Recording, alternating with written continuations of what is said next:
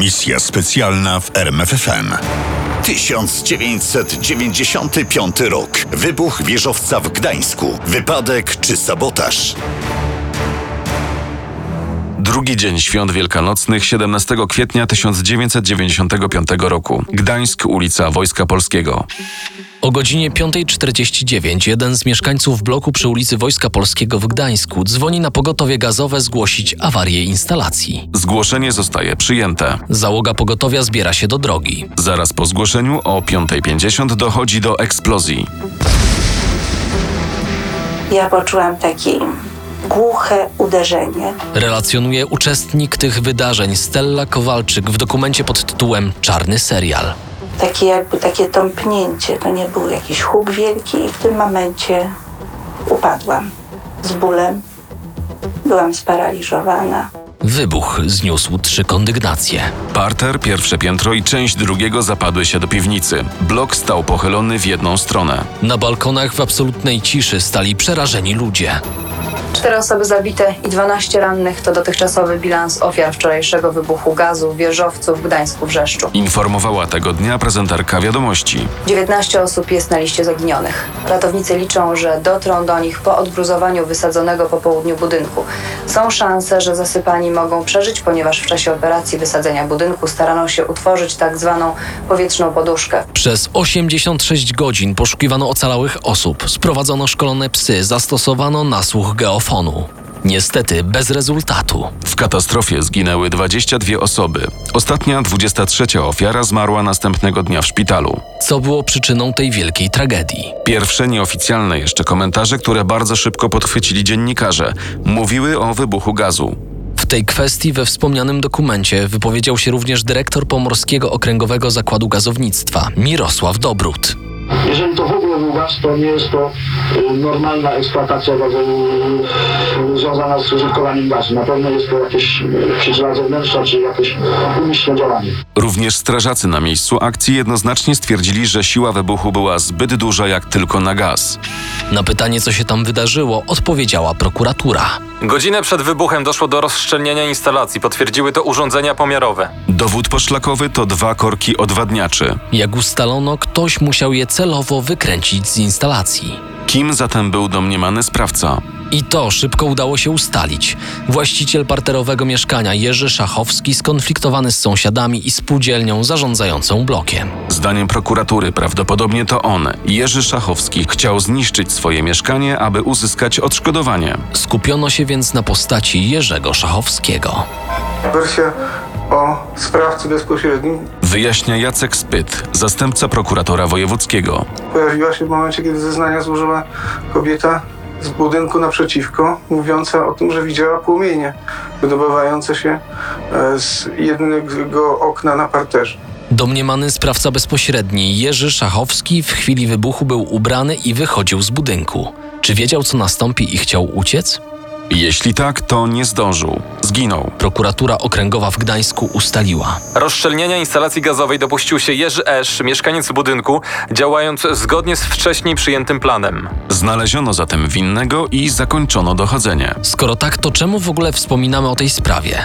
Dlaczego wybuch wieżowca w 1995 roku, przypuszczalnie spowodowany przez szaleńca, stał się tematem misji specjalnej? Bo oto w sierpniu 2016 roku historyk Sławomir Cęckiewicz rzucił zupełnie inne światło na tę tragedię. Podał do publicznej wiadomości nową hipotezę, w której łączył z wybuchem Urząd Ochrony Państwa, co szybko podchwyciły media.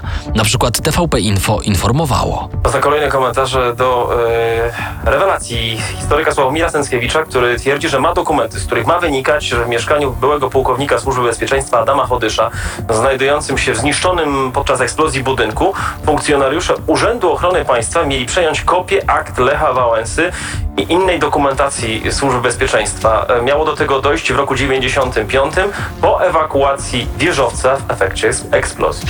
Prokuratura Krajowa bada sprawę wybuchu gazu w jednym z bloków w Gdańsku w 1995 roku. W ostatnich dniach wiceszef Kolegium Instytutu Pamięci Narodowej historyk Sławomir Cęckiewicz sugerował, że za tragedią mógł stać Urząd Ochrony Państwa. W katastrofie zginęło 21 osób.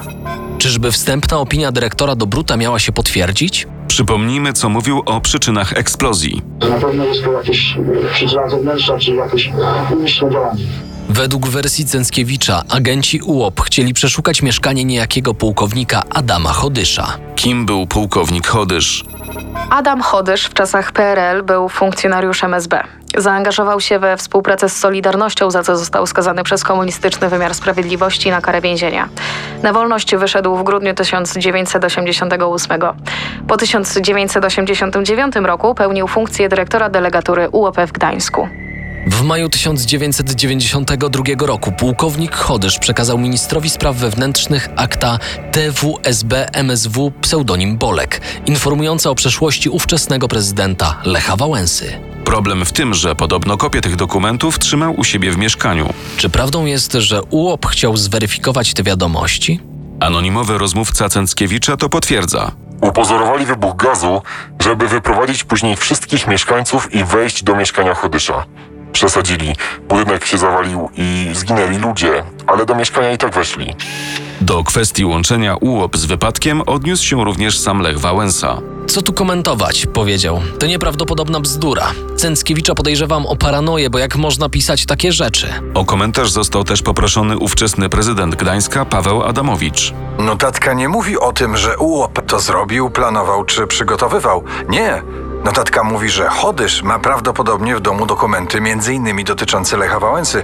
Jak można tego typu krańcowe oskarżenie publikować, nie mając nawet poszlak? Na to znów zareagował Cęckiewicz. Ja zacytowałem powszechną opinię różnych osób, które nawet w tą sprawę były zaangażowane. Ja się od niej dystansuję, co też wyraziłem w swoim e, wpisie. W tym sensie się e, dystansuję, że nie mam na to żadnych dowodów i przywołuję dokument, w którym jest mowa o tym, że jednak jakaś grupa operacyjna Urzędu Ochrony Państwa buszowała albo po gruzowisku, albo weszła do mieszkania pułkownika Adama Chodysza. Według innych niestety trudnych do zweryfikowania relacji agenci UOP mieli poszukiwać kopii akt Lecha Wałęsy na terenie całego kraju. Jeśli wierzyć tym informacjom, to mieszkanie pułkownika Chodysza było jednym z wielu, do którego weszli. Kto zlecił UOP-owi tę misję? I czy w ogóle była taka misja? Aby to udowodnić, zaczęło się przeszukiwanie archiwów. Co ustalono? W latach 70. Urząd SB w Gdańsku miał czterech agentów o kryptonimie Bolek. Podobno jednym z nich był Lech Wałęsa. Numer ewidencyjny 12535.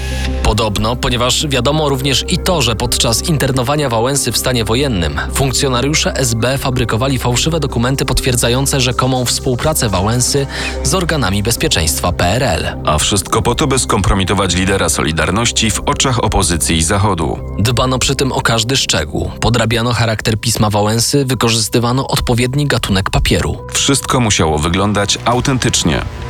Po co to wszystko? Ważyły się wówczas losy pokojowej Nagrody Nobla. Nagrodzenie Lecha Wałęsy byłoby ogromnym ciosem dla PRL. Kiedy w maju 1992 roku sprawa TW Bolka trafiła do MSW, Kancelaria Prezydenta RP potwierdziła podpisanie przez Lecha Wałęsę dokumentów o współpracy z SB. Po dwóch godzinach oświadczenie wycofano. Dlaczego? Czy jednak prezydent miał nieczyste sumienie?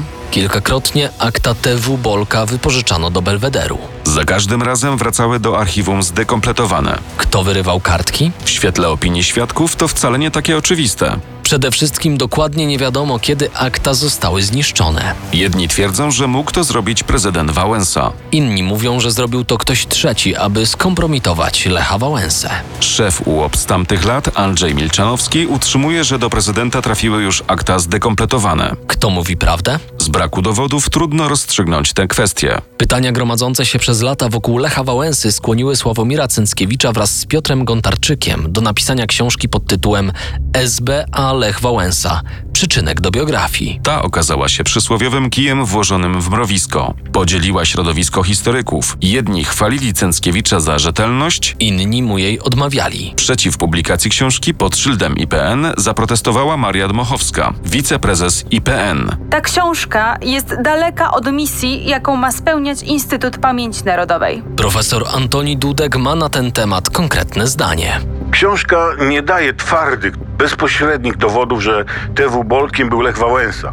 Obawiam się jednak, że dyskusja nad książką i samym Wałęsą i tak będzie z zewnątrz wyglądała na karczemną awanturę, a nie poważną debatę, której nam potrzeba. W książce pojawił się wątek funkcjonariusza SB Edwarda Graczyka, rzekomo nieżyjącego. Rzekomo, bo po publikacji książki okazało się, że Graczyk żyje. I ma zaskakująco dużo do powiedzenia na temat Lecha Wałęsy.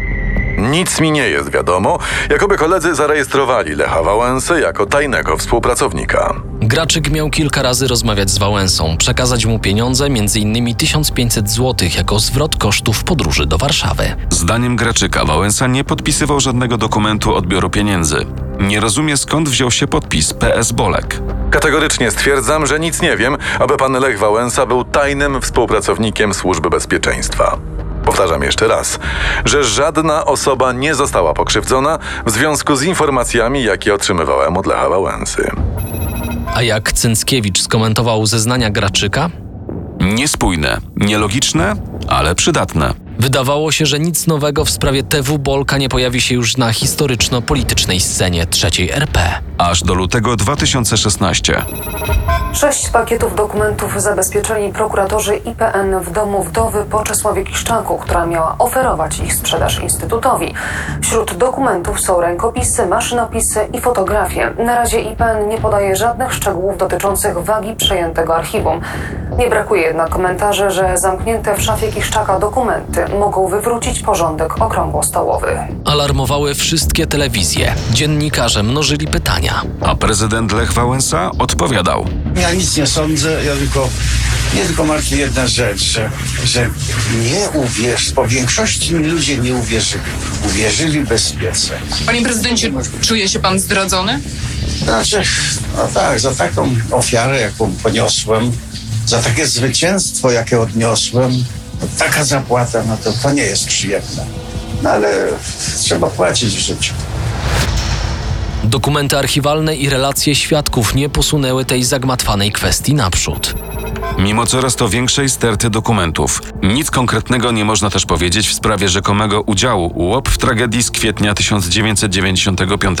Owszem, przytoczone w sierpniu 2016 roku uwagi profesora Cęckiewicza zmusiły prokuraturę krajową do zbadania tego niewiarygodnego wręcz wątku. Poszperano w starych aktach. Rozpoczęto poszukiwania świadków i osób związanych z tą sprawą. Na koniec zrezygnowano z wszczęcia śledztwa. Trop uznano za fałszywy. Ile jeszcze razy opublikowanie tajnych dokumentów odezwie się echem afery agenturalnej Lecha Wałęsy? Czy kiedyś ktoś podejmie rzetelną próbę wyjaśnienia tej sprawy? Być może, ale do tego potrzebna jest debata historyków specjalistów, gdzieś z dala od reporterskich fleszy, politycznych salonów, gdzieś w zaciszu akademickich gabinetów. Zatem czekamy. Misja specjalna w RMFFM. Na tropie największych tajemnic historii.